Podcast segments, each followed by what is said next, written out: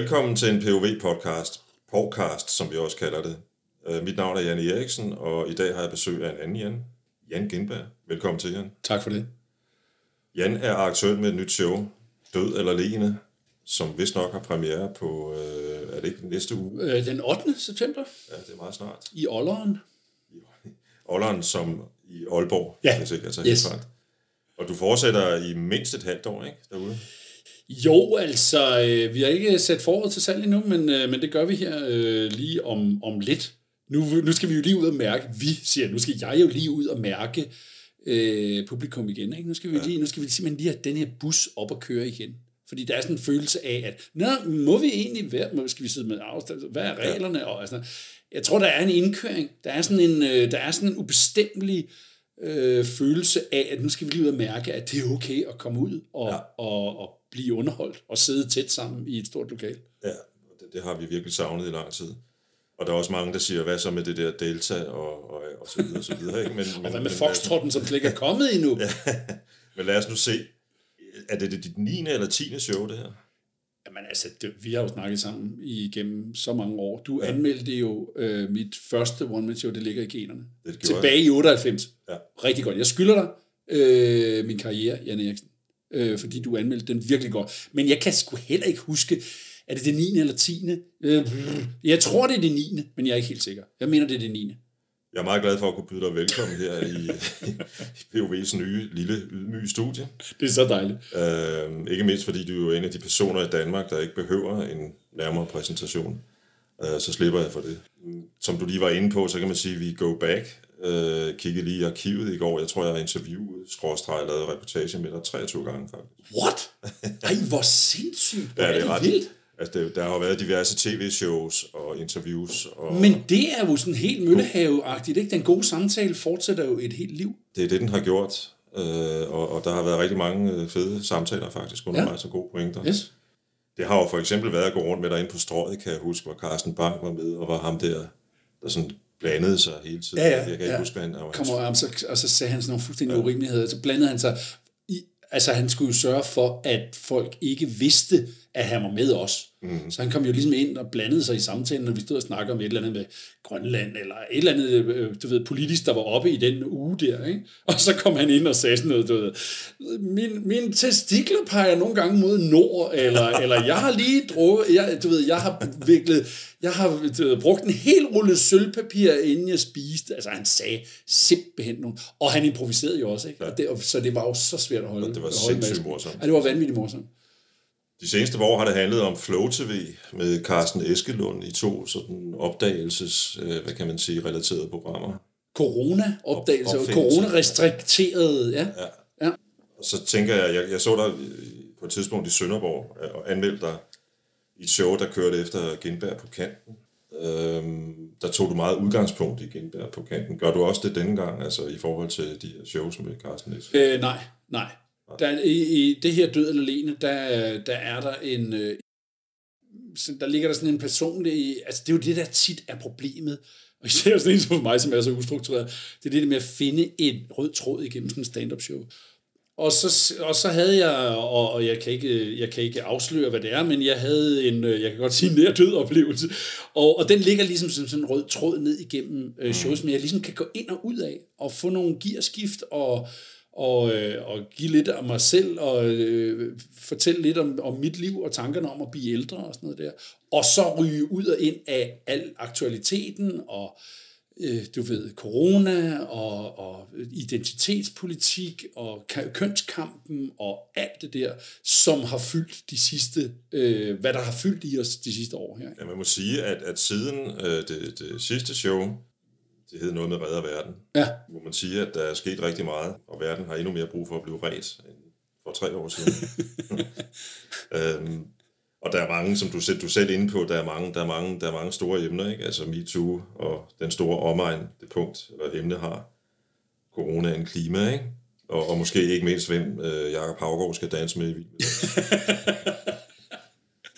Jamen, der er jo nogle, der er jo nogle, jeg synes, der er nu nogle store, øh, virkelig sådan nogle bevægelsesfølelser, som, som, øh, som jeg nærmest tror, for, at vores forældre oplevede dengang, at øh, du ved, Beatles, Beatles øh, Woodstock kom og sådan noget der, og Flower Power og sådan noget der. Fordi at jeg kan godt mærke en lille snærte, at jeg, at jeg nok har det lidt, på nogle punkter, lidt som vores forældres generation havde det, da Flower Power kom, og man tænkte, hvad, hvad, hvordan fanden skal jeg forholde mig til det? Ja. Altså, der er nogle identitetspolitiske og nogle safe space snakke og nogle skrøbeligheds vogue ting og sådan noget der, som virkelig, virkelig går ind og øh, jo provokerer mig selvfølgelig, øh, som menneske, men også giver mig en nysgerrighed på, hvad fanden er det egentlig? Altså, hvordan skal jeg som komiker ligesom øh, dykke ned i det, uden bare at lyde som en, øh, den 57-årige gamle mand, jeg er, og sige, ej, jeg var det kraft, det med stop med det der, ikke? Hvordan undgår man at falde i den fælde, ikke? Og ja. blive den boomer, man jo fuldstændig er. Ja.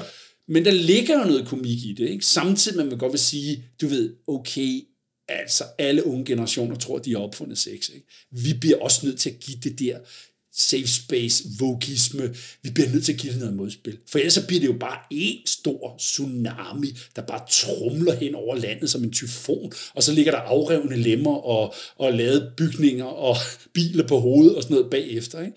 Altså, det synes jeg som komiker, man skylder at dykke ned i og udfordre sig selv. Hvordan laver jeg noget, noget satirisk komik omkring det her, hvor jeg så bruger mig selv som den, der står udenfor og ikke fatter en bjælle. Ikke? Ja.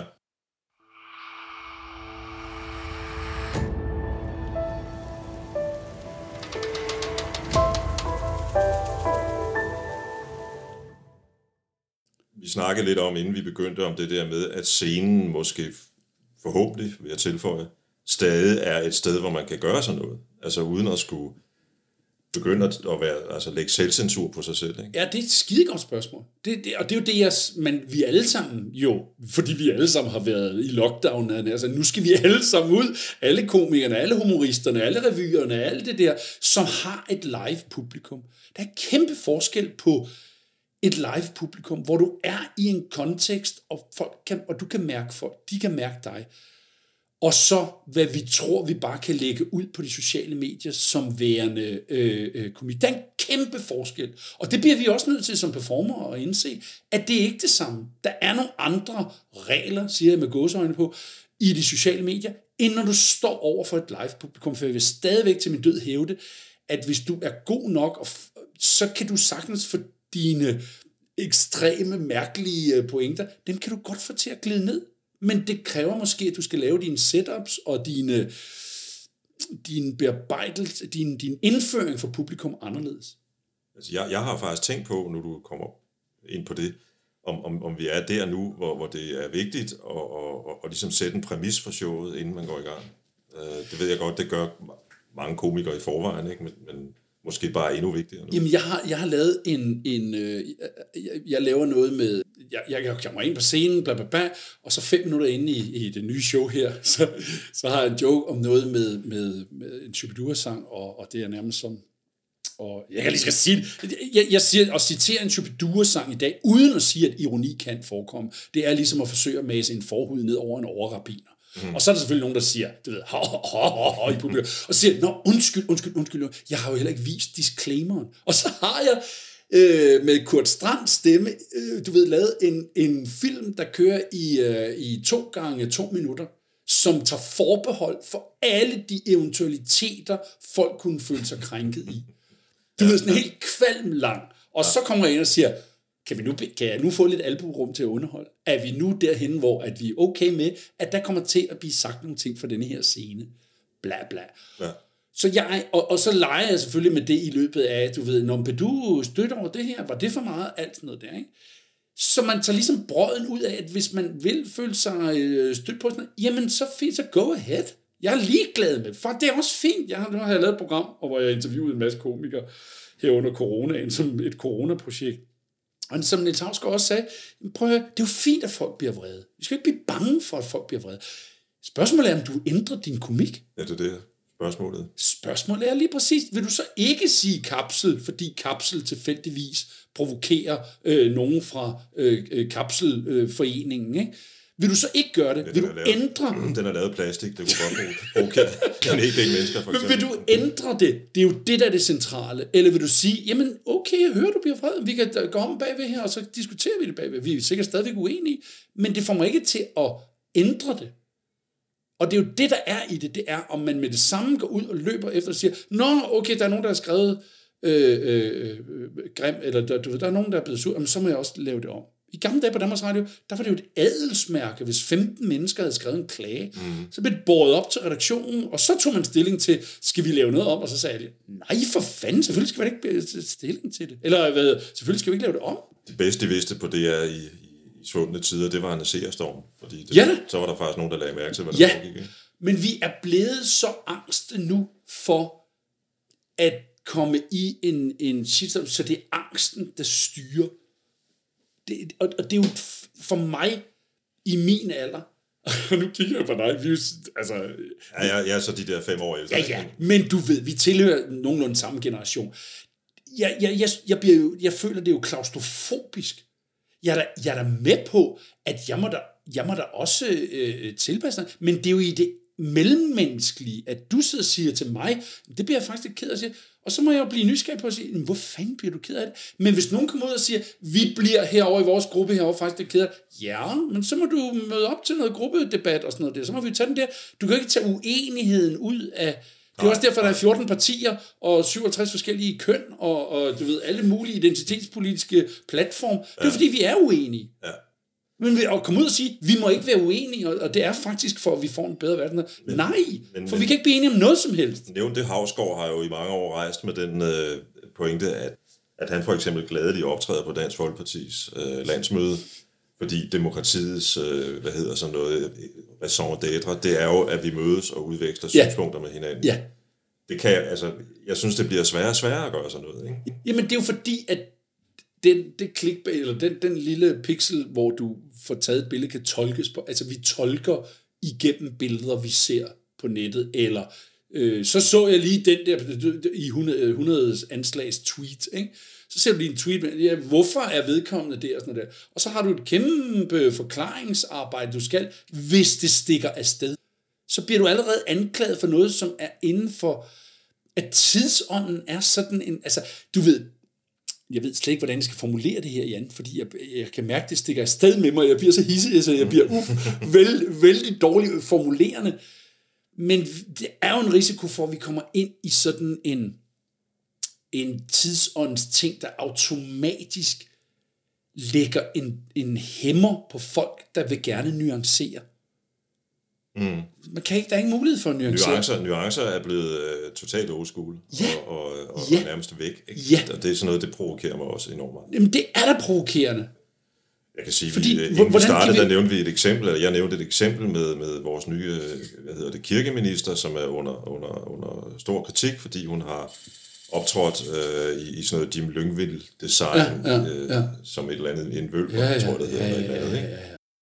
Og nogen er sure, sikkert noget i et eller andet Roskilde Stift, nogle kristne eller et eller andet, eller ja. Nogle andre er sure over noget andet. Men hvorfor skal vi forholde os til det? Men vi kunne også godt, man kunne jo godt, altså, det kunne jo starte der, hvor vi lyttede til kirkeminister og Jim Lyngvild, og sagde, hvad er det egentlig, I vil med det her? Hvorfor, Ja. hvorfor stiller du Ja, op? jeg har ikke engang læst det. Jeg har kun Nej, læst, nej, at der er altså- masser af kritik. Du ja. ved, for det er en meget mere interessant historie for alle clickbait news. Ikke? Ja. Det, er, det er meget mere interessant, at folk er rasende. Der er ingen, der går ind og siger, er det fem mennesker, der er rasende? Er det, er det 15 mennesker? Er, der, er det, er det Nettet- en- er det nettet raser, så. Nettet raser. Jamen prøv at.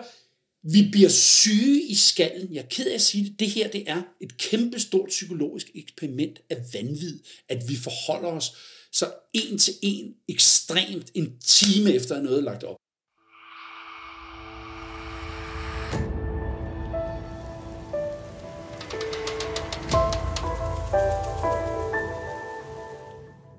har siddet og talt med, med, med, med de her otte komikere, øh, fortæller du til noget, som formentlig Der er faktisk 25. Det, det er otte programmer. Otte programmer, otte 25. programmer med, med, med, med, hvor vi er fem i, fra den gamle, fra den gamle gar, eller du ved, folk der har, ja. øh, folk der har bevist, at de kan samle et publikum. Har I talt om, fordi jeg har tænkt, jeg har nemlig tænkt over, øh, nu er der sådan, vi taler, altså lige, lige for øjeblikket er den jo der, hvor det handler om fysiske overgreb.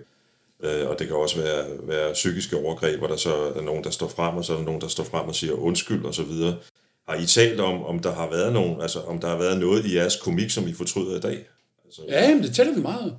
Men, men ja, ja, eller ja, måske ikke, jeg tror ikke, der har været så meget fortrydelse. Eller nej, der er sgu ikke, der er ingen fortrydelse. Prøv at høre, der er ingen fortrydelse, men der er en, en øh, der er selvfølgelig en refleksion over, om man ville sige det samme i dag. Og selvfølgelig ville vi ikke det, på mange punkter. Og, og, og, man, og man tænker, jamen vil jeg... Det er jo ligegyldigt, om man ville have sagt det. Det er jo ligegyldigt at gå ud og sige, ej, det, det er jeg også ked af, jeg sagde. Det er jo sagt for helvede. Mm. Altså, hvad, hvad skal det så bruges til bare andet end at puste din egen glorie? Ej, Præcis, det er også ked af. præcis. Det er det er jo sagt, og nu må vi, så må vi jo videre hen ad vejen. Ikke? Men, det, men det, det handler meget om, om, øh, om det, det, her med, det her med netop at være over for et live-publikum. For jeg synes jo, der er noget enormt smukt i at fremføre komik foran et live-publikum, for du er i interaktion med dem. Altså, og, og, og du kan mærke den dårlige stemning, hvis der rent faktisk er en, der rejser sig og går og råber. Ved du hvad, det kan du kraftedeme ikke tillade sig at sige. Det er jo ligesom, hvis far han slog sin store hånd ned i midtersporet og sagde, nu holder I fucking jeres kæft. Mm, mm. Så skal du redde den op igen. Og, og du ved, det synes jeg, der er enormt spændende ved. Der er enormt spændende ved det her med, at du som live-komiker er, i, er, i, er du i symbiose med dit publikum. Hvor langt kan du gå i et publikum? Det er jo meget mere modigt end, end den mærkelige pseudodiskussion ude på nettet omkring, hvad kan du tillade dig at sige derud. Men der har du nærmest også et publicistansvar. Mm. Der er du jo på en eller anden måde publicist. Du lægger noget ud, ja. som nogen øh, i princippet kan indklage dig for pressenævnet for. Ikke? Principielt, ja. Principielt.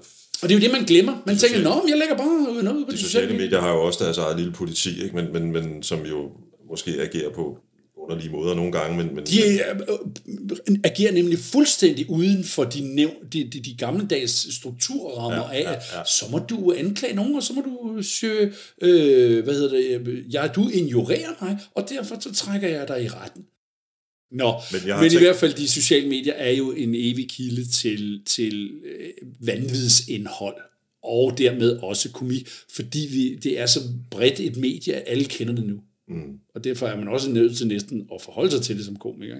vi har haft de her altså mennesker, der står frem med deres historier, øh, og det her det handler om konkrete tilfælde, øh, og jeg har spekuleret på, om der kan komme en bølge, hvor måske især kvinder, men måske også unge mænd, stiller sig op og ligesom anklager en industri, altså den seksualiserede komik fra stand-up-komikere, Nå, brutalitet, vold i PC-spil, hiphop. Altså, vi har de der øh, forhold, eller stat, hvad hedder det, tilstand i USA, hvor man kan vinde eller tjene en pokkers masse penge i retssager, ja. hvis man, hvis man ligesom, du ved, anklager et firma for ikke at have oplyst om, at ens hund dør, hvis man putter den ind i. Ja, ja, ja, ja. Men for inden, du, inden jeg svarer på det spørgsmål, som ikke rigtig var formuleret som et spørgsmål, som jeg Det er en slags spørgsmål. det Ja. er en slags spørgsmål, så vil jeg lige sige, at jeg, det, jeg synes, der er interessant, det er jo, at jeg tror også, at mange mænd har haft, men det er, fordi jeg ikke orker at snakke MeToo. Men alligevel gør man ikke, fordi en ting er krænkelsesting, og sådan noget, hvor jeg tænker, jeg troede, jeg kun været omgivet af stærke kvinder altid. Mine redaktører har stort set altid været kvinder. Øh, du ved, mine chefer øh, har været kvinder inden for tv og sådan noget. Mm. Jeg har altid troet, at de sagde fra. Hvis det fordi de var så stærke, agtigt, ikke? Og, og, og, så, så, så det har også været en overraskelse, det der med at finde ud af, hvor mange der så egentlig har, har været krænket. Ikke? Mm. On the other hand, for nu bringe nuancerne ind i det, ikke? så må man også sige, at, at når så netop amerikanske firmaer kommer med retningslinjer for, hvordan kommer vi så videre, at Netflix så kommer ud og siger, i vores produktionsmiljø, hvis man producerer øh, øh, film eller tv-serier til Netflix, eller er i det produktionsmiljø, så, så opfordrer vi til, at man med en medarbejder kun har 5 sekunders øjenkontakt. That's a fucking thing. Og det kommer jo til at brede sig mere og mere med det her med, at amerikanske virksomheder, især fordi de har nemlig det her med, at de kan blive sagsøgt. Eller, så de er nødt til at have nogle regler. Der er nødt til at være nogle regler. Ligesom der var regler for mundbind, at der har du mundbind og plastikhandsker på på målslinjen. Det er ikke, der er ikke et enten eller. Det vil sige, at nu, når det hele stødet lægger sig, så regelsæt det jo nødt til at trække ind. For vi kan ikke hele tiden, ja, mænd skal bare opføre sig ordentligt, eller du ved, nogen skal bare opføre sig ordentligt. Ja, men det er ligesom at lægge en folder på biblioteket. Ikke? At Du ved, that ain't gonna happen. Så regler kommer til at være. Mm. Den dystopi, vi kommer til at leve i, hvis, hvis vi mangler det mellemmenneskelige led af, at du hele tiden bliver nødt til at finde dig i, at nogen, nogen ikke gør, ligesom du ville gøre, og du er nødt til selv at ligesom stå, sige fra over for ting og sådan noget der. Ikke? Tænk at leve i en verden, hvor du på din arbejdsplads helst ikke må have mere end 5 sekunders øjenkontakt. Ja, det er vildt. Nogen skal skyde sig selv jo. Ja. Men det er der jo rent faktisk nogen, som siger, ja, men hvis det er prisen, så er det fint. Hvor skal den modkamp så komme, uden at de bliver fuldstændig udskammet? For, nå, så er du bare sexistisk, øh, du ved, et eller andet, hvis ikke du går ind for at de regler. Det er jo sagt for at beskytte de svage. Hele det kompleks, blandet sammen med alt det, du formulerede spørgsmålet omkring, vil, vil der komme en bølge af mennesker, der siger, nej, jeg, du, du skal ikke have lov til at sige nogle ting på scenen, for du, du agerer dermed mm. platform for, jeg, jeg sidestiller dig med Rasmus Paludan, hvis du laver en joke om øh, et eller andet imaginært krænkelsesunivers. Hvor, hvor fanden ender vi så henne? Altså, det, der er så mange nuancer af det her, som, som også komisk. Der er jo noget komik i, hvad var det Martin Lidegaard, han gjorde? Præcis, hvad gjorde, at Martin Lidegaard ikke kunne blive formand for det radikale venstre. Det har vi aldrig hørt. Vi har aldrig, ja, var der ikke et eller andet med Martin Lidegaard danse lidt tæt og sådan noget? Jo, jo, men som komiker, hvad for en margarina? Vi vil have var. Vi vil have, at Sofie Carsten Nielsen eller nogen kommer ud og laver den der, ligesom vardommeren siger, eller dommeren mm, laver den der firkant der i fodbold, og så går han ud til varskærmen, og så ser vi det i slow fra fire forskellige vinkler. Det er det, vi vil. Som komiker, der vi der ned og sige, var han nede og danse en twist, hvor vi egentlig dansede Macarena, og det var ufint, og alt sådan noget. Der ligger en masse komik i det. Men hvis folk opfatter det som, ved du hvad, det skal du slet ikke snakke om, fordi det er faktisk et krænkelsesunivers, øh, du er inde i. Det er ligesom at snakke om, øh, øh, du ved, to dage efter Estonia gik ned, og 800 mennesker mistede livet. Sådan føler jeg det faktisk. Jeg føler ja. faktisk, at bare det, du snakker om, det er et overgreb. Ja, Så ender vi i en dystopi, Jan Eriksen. Ja.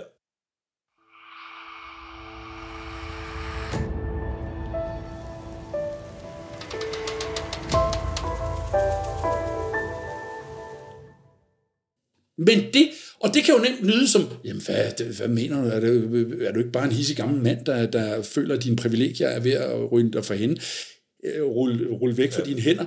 Men det er det jo ikke. Vi, vi er der nødt til at, der er der nødt til at være en modsnak i, i, i så magtfuldt et scenarie, som det identitetspolitiske og MeToo, at det er en vanvittig magtfuld bevægelse. Hvis ikke der kommer nogen, der ligesom prikker til ballongerne, og, og siger, at den der ballon er pustet lidt hårdt op nu. Stiller nogle spørgsmål. Stiller nogle spørgsmål ja. på en humoristisk måde. Hvem fanden, så, så, så synes jeg jo, at jeg misligeholder min, øh, min evne som satiriker eller komiker, hvis ikke jeg går ind i det. Altså det, det har jo altid, i min verden har det jo altid været komikkens øh, rolle, og måske nærmest ansvar og privilegie, og, at stille spørgsmålstegn stort set ved alt magt. Altså former for magt, og lige for øjeblikket er den her bevægelse meget magtfuld, kan man godt sige. Ja, og derfor så skal den da også have noget satire og noget modspil og sådan noget der. Men folk op, vil, op, nogen vil opfatte det som værende, øh, øh, som værende i sig selv krænkende. Ja. Og det, det, det, det synes jeg er super interessant. Og så der er vi, masser vi, i det, som er interessant. I den der dystopi, for lige at, og måske også lige at runde den ned, ikke? Der, der er vi jo også et eller andet sted derhen, at fordi du så sætter et spørgsmålstegn, for eksempel, ved, ved nogle af de øh, åbenlyse tåbeligheder, man også kan se i, ja. i nogle af de ting, der sker i kølvandet på alt det her med MeToo, jamen så bliver man taget til indfægt, indtægt for nogle, for nogle synspunkter, som slet ikke er dine som, som, som komiker eller som menneske, vel? Men, men vi er derhen, hvor bare det, man ligesom, ligesom antyder, at der måske er tre syn på den sag, eller, eller så, man, så forsvarer man Harvey Weinstein, fordi man, man måske... Ja, men det er derfor, jeg siger, der er en forskel på live-publikummet, og jeg bliver ved med at, at gentage det, fordi mm. der er noget med at være i salen. Der har folk jo trods alt mulighed for at rejse sig og gå ud.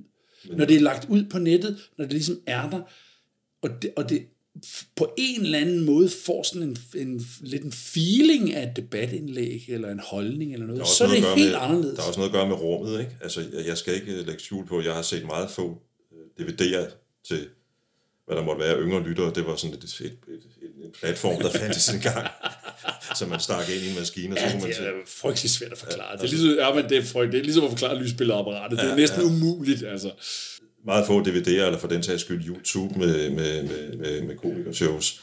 Simpelthen fordi jeg synes, det, det, den eneste rigtige måde at opleve det på er at sidde i rummet. Ja. Altså, der er noget med stemningen. Der er noget med og, stemningen. Og, og tætheden. Altså, Og det er det jo, og derfor må vi jo hæge om det, at vi skal have folk til at gå ud af deres, af deres små luk af, og især nu her efter lockdown-tingene, ikke? at folk er blevet mere, nerv- vi er blevet mere nervøse for, at nå, okay, og hele, hele tidsånden er skrøbelig. Mm.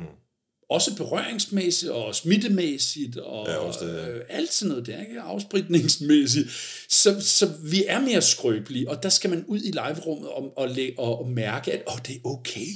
Vi griner, fordi vi, vi har behov for at grine. Vi er mennesker for fanden. Vi er jo ikke leguaner.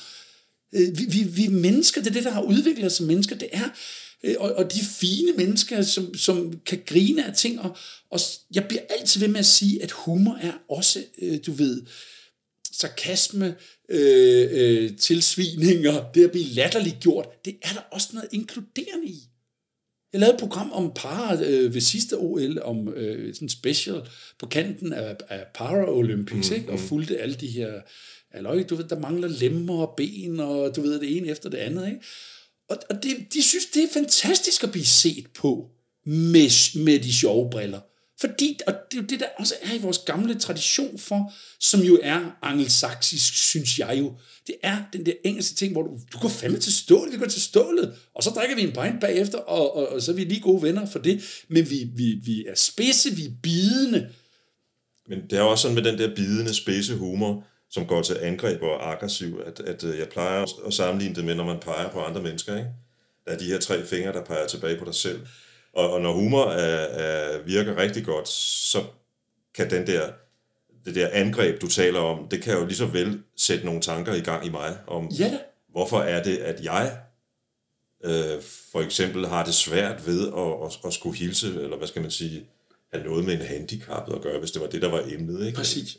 Det handler jo ikke om, Så det er jo, det er om, jo om ikke, er latterliggørelsen af dem for latterliggørelsen, men sådan er der jo nogen, der vil opfatte det, og det er jo der, hvor vi er, som er den nye ting, det er, at før i tiden har man bare slået det hen med, ja, de 10 mennesker, som synes, at, at det er for meget. Mm. Ja, sådan er det jo, du ved, hvis ikke, hvis ikke nogen bliver sure, så er man jo ikke rigtig ud til kant. Nu er de 10 mennesker, der, der virkelig synes, at det er for meget, deres mulighed for at lave en shitstorm, eller, eller gøre det til et, et, et stort issue, hjulpet med, at pressen ønsker konfliktstof. Ikke? Mm.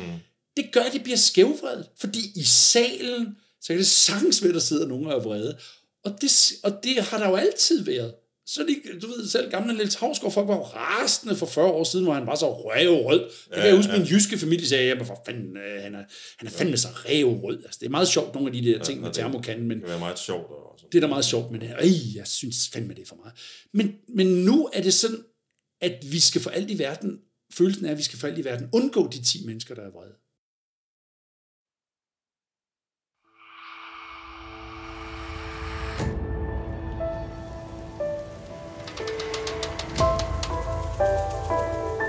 Jeg har siddet og tænkt lidt over, om der kunne være en rød tråd, tråd igennem de mange shows, jeg har set med dig. Øh, og, og, og et eller andet sted er jeg blevet enig med mig selv om, der måske er noget omkring det med at tilsidesætte den indre narcissist, åbne sig lidt ud mod resten af verden, tage ansvar for sit liv, måske kigge lidt på nuancerne, som du sagde tidligere. Er det noget, du kan gå med?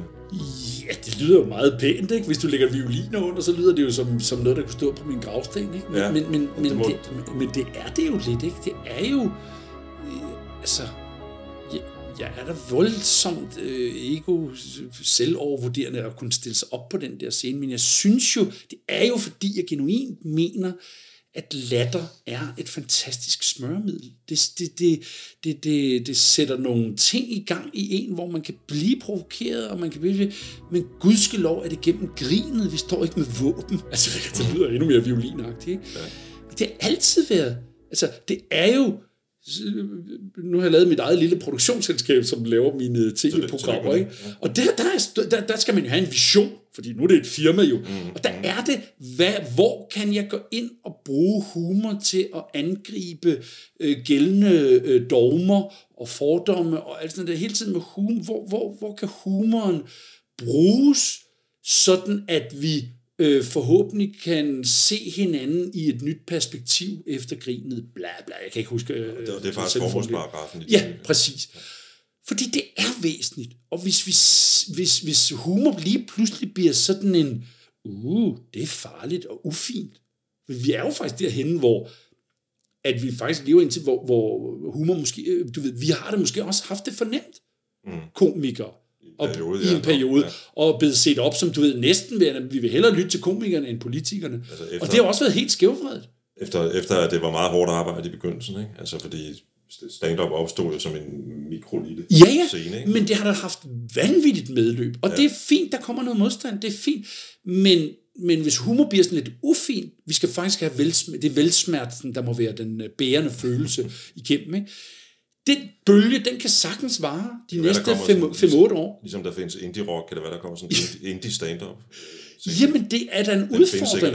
Det er jo ikke kun noget skidt, fordi stand har, eller komikken har der bestemt også brug for modstand, fordi og det var faktisk Ditte Hansen, der sagde det øh, i det her klubprogram, altså der er der også noget at arbejde med, hvis, hvis, man, hvis man kommer for nemt til, hvis du ved, det, det, det, det, giver, det gør dig også agerig, og tænker, jeg skal med vise den, for det var sådan, man kom frem. Det var der også ved at sige, jeg skal sat med vise dem, du ved, ikke? Altså, det er jo fint, at, at komik får noget modstand, for så er der noget at arbejde med. Altså, nu lyder jeg som om, at jeg er PH under 2. verdenskrig, og tyskerne øh, står, så vi skal lave nogle afdæmpede ja, ja, ja. Øh, satiriske sange. Men humor har da godt af noget modstand. Du skal lige opfinde lampe også, så. ligesom, så har jeg mit eftermæle. ja, det er det. Hvad hedder det? Men, men det er jo også en anden ting, som jeg synes er lidt en rød tråd, og bør det være det for alle mennesker dybest set lige meget, hvad man beskæftiger sig med. Ikke? Den, der, den der nysgerrighed, og, og den der, som, det er jo noget andet, jeg synes, jeg fornemmer gennem de mange snakker, vi efterhånden har haft. Ikke? Altså den der med hele tiden at være i en eller anden proces, altså bevæge sig. Jo, og så fordi jeg jo også synes, at, at og det har jeg også sagt før, at jeg synes jo, at øh, komikken er jo journalismens øh, uvågne lillebror, lillesøster, ikke? Øh, den, der får al opmærksomheden. Og det er jo også derfor, det tit for journalister er så pisse irriterende. Vi får al opmærksomhed. Men det er jo meget af det, vi laver, er jo i princippet nærmest klummer, der er, har fået 180 procent og skrevet ud fra en scene. Ikke? Altså, ja, ja. det er jo nysgerrigheden. Det er jo, hvorfor gør vi sådan der? Hvorfor må man ikke, hvorfor bliver folk så stødt, eller hvor, hvorfor må man ikke have en sombrero-hat på til Der er der rigtig mange af jer, der er... Øh kan man sige. Det er der nysgerrighed, der er den drivende kraft bag det. Klummeskriver, ja. ja altså, i princippet. Jonathan for eksempel, din gamle. Ja, ja. Altså, det, det er der nysgerrigheden, der driver en, og man tænker, det er fandme da mærkeligt. Sødt, det, ikke mindst. Ja, jamen, det, der, der er der sindssygt meget nysgerrighed. Og det der de komiker uden at skulle polere min egen øh, glorie, men det, det tror jeg, det er det, der dem, der har den lange, øh, den lange bane over et langt livsforløb, ikke med ups and downs og succes og fiasko og sådan noget der. Men hvis du lader nysgerrigheden være den drivende fakkel, og nysgerrigheden på, hvor kan du lave komik på mm. noget, du dybest set selv er forundret over, så kan du gøre det, til du kraperer. Altså det der, det, der, det der jo altid har adskilt øh, den her meget store scene, som du begår dig på nu, øh, fra, øh, fra den traditionelle revy, som jo i øvrigt har udviklet sig vildt meget mm-hmm. øh, i de cirka 30 år, hvor I har været her. Ikke? Ja. Det har jo været, at, at man, man så ikke komikerne nogen en gang imellem, men man så meget sjældent komikerne gå ind og iklæde sig en, et, for at tage et aktuelt eksempel, en rød peruk, som man lignede, øh, hvad hedder hun, øh, Støjberg. Støjberg, ja, Støjberg, ja, ja. Nej, paudien har altid været lidt ja, ufin den er, den i den lidt, genre. Den er lidt nem, ikke? Det er jo ikke, fordi ja, det kan sige, kan være enormt morsomme, ja. ikke er det. Altså, jamen, så laver du en stemme. Og skarpe, så, så, og jamen, så tror jeg mere, det er noget med det der med, at det mm. er, at, at, at uh, raison d'être, eller hvad hedder sådan noget, uh, stand-upens... Pomfrit, uh, eller... Pomfrit, hvad sagde du hvad? Nej. Nå, men stand ting har jo været, at du netop ikke klædte dig ud. Så hvis du lavede en paudi, så lavede du det med de redskaber, du nu havde, øh, din mimik og din stemme. Det var det. Så hvis ja. du kunne lyde som en, eller overdrive eller noget af den stil, altså det var ligesom det. Jeg, jeg, jeg kan huske, at noget af det første stand-up, jeg lavede, det var faktisk en parodi på Paul Nyrup, og der havde jeg været med i Studenterrevyen, hvor, jeg, øh, hvor vi havde lavet sådan en sketch, hvor Paul Nyrup og Lone Dybkær, de, de stod som sådan nogle dukker. Altså du ved, sådan nogle hånddukker, ligesom Anne ja, og Lotte ja. med pinde i store, store stofhænder. Ja, ja, ja. Og, og det, det var en succes, du ved, vi lavede en lang, lang sketch og alt sådan noget der. Og så tog jeg bare lige ekstraktet af det, og lavede en sætning med Paul Nyrup, og så sagde jeg, i virkeligheden så af, sagde jeg hele sketchen og sagde, åh kæft, det er, Paul, det er jo ligesom at lytte til sådan en anden Lotte, øh, du ved, Lone, og så gjorde jeg bare sådan her med hænderne, som om at jeg havde stor håndduk. Og så grinede folk, de to 11 sekunder. Så havde jeg sagt det samme, som vi brugte 6 øh, minutter på at lave en lang sketch mm. øh, på, med udklædning og store briller og, og, og langt hår og sådan noget der. Men joken var jo i princippet det samme. Ja. Og det er jo ja, det, jeg synes, ja. der er det fascinerende ved stand-up. Og det er det, der er, tror jeg, sådan stand-upens ting, det er, at du er nøgen for indpakning. Jeg kan huske, at jeg har spurgt dig i forbindelse med et show, hvor du fyldte 40, tror jeg. Åh, oh, det er mange år siden. Tror det her bliver dit... Øh, Sagde du det? Det spurgte du mig om, da jeg var 40. Tror det her, det bliver dit... Øh, Sidste? Nej, men, men, men et job for altid. Altså, nå, nå, gudske lov. Nå, gudske lov, du spurgte om det. Nej, nej, nej, nej, Nå, for fanden. Hvad svarede jeg der? Der, der svarer du, at det, det håber du da. Og det blev det jo. Ja, og jeg, og jeg må sige, at jeg, jeg, nu laver jeg sådan en show hver tredje år, eller sådan noget der, ikke? Og, og jeg glæder mig virkelig til at komme ud. Altså, jeg, fordi så har jeg også tænkt under corona, hvad nu hvis vi aldrig kommer ud igen? Hvad nu hvis det her det er? Hvad nu hvis, ikke? Du ved, i den ekstreme udgave, at da, da, da, vi kommer aldrig ud til det, det bliver noget udendørs måske, eller hvad fanden ved jeg, så må jeg leve af at lave fjernsyn. Ja, ja, det er super fedt at lave fjernsyn, men du ved, når jeg har gjort det i et par år, og redaktionelt arbejde, jeg elsker at stå foran det mm. publikum der. Det, det, var, det var det, jeg startede med, og det er det, jeg slutter med også. Altså, jeg, jeg, jeg, jeg er afhængig af at komme ud foran det publikum. Jeg tror simpelthen på den noget, jeg vil sige tak, fordi du lagde vejen forbi. Det var skide hyggeligt, Jan.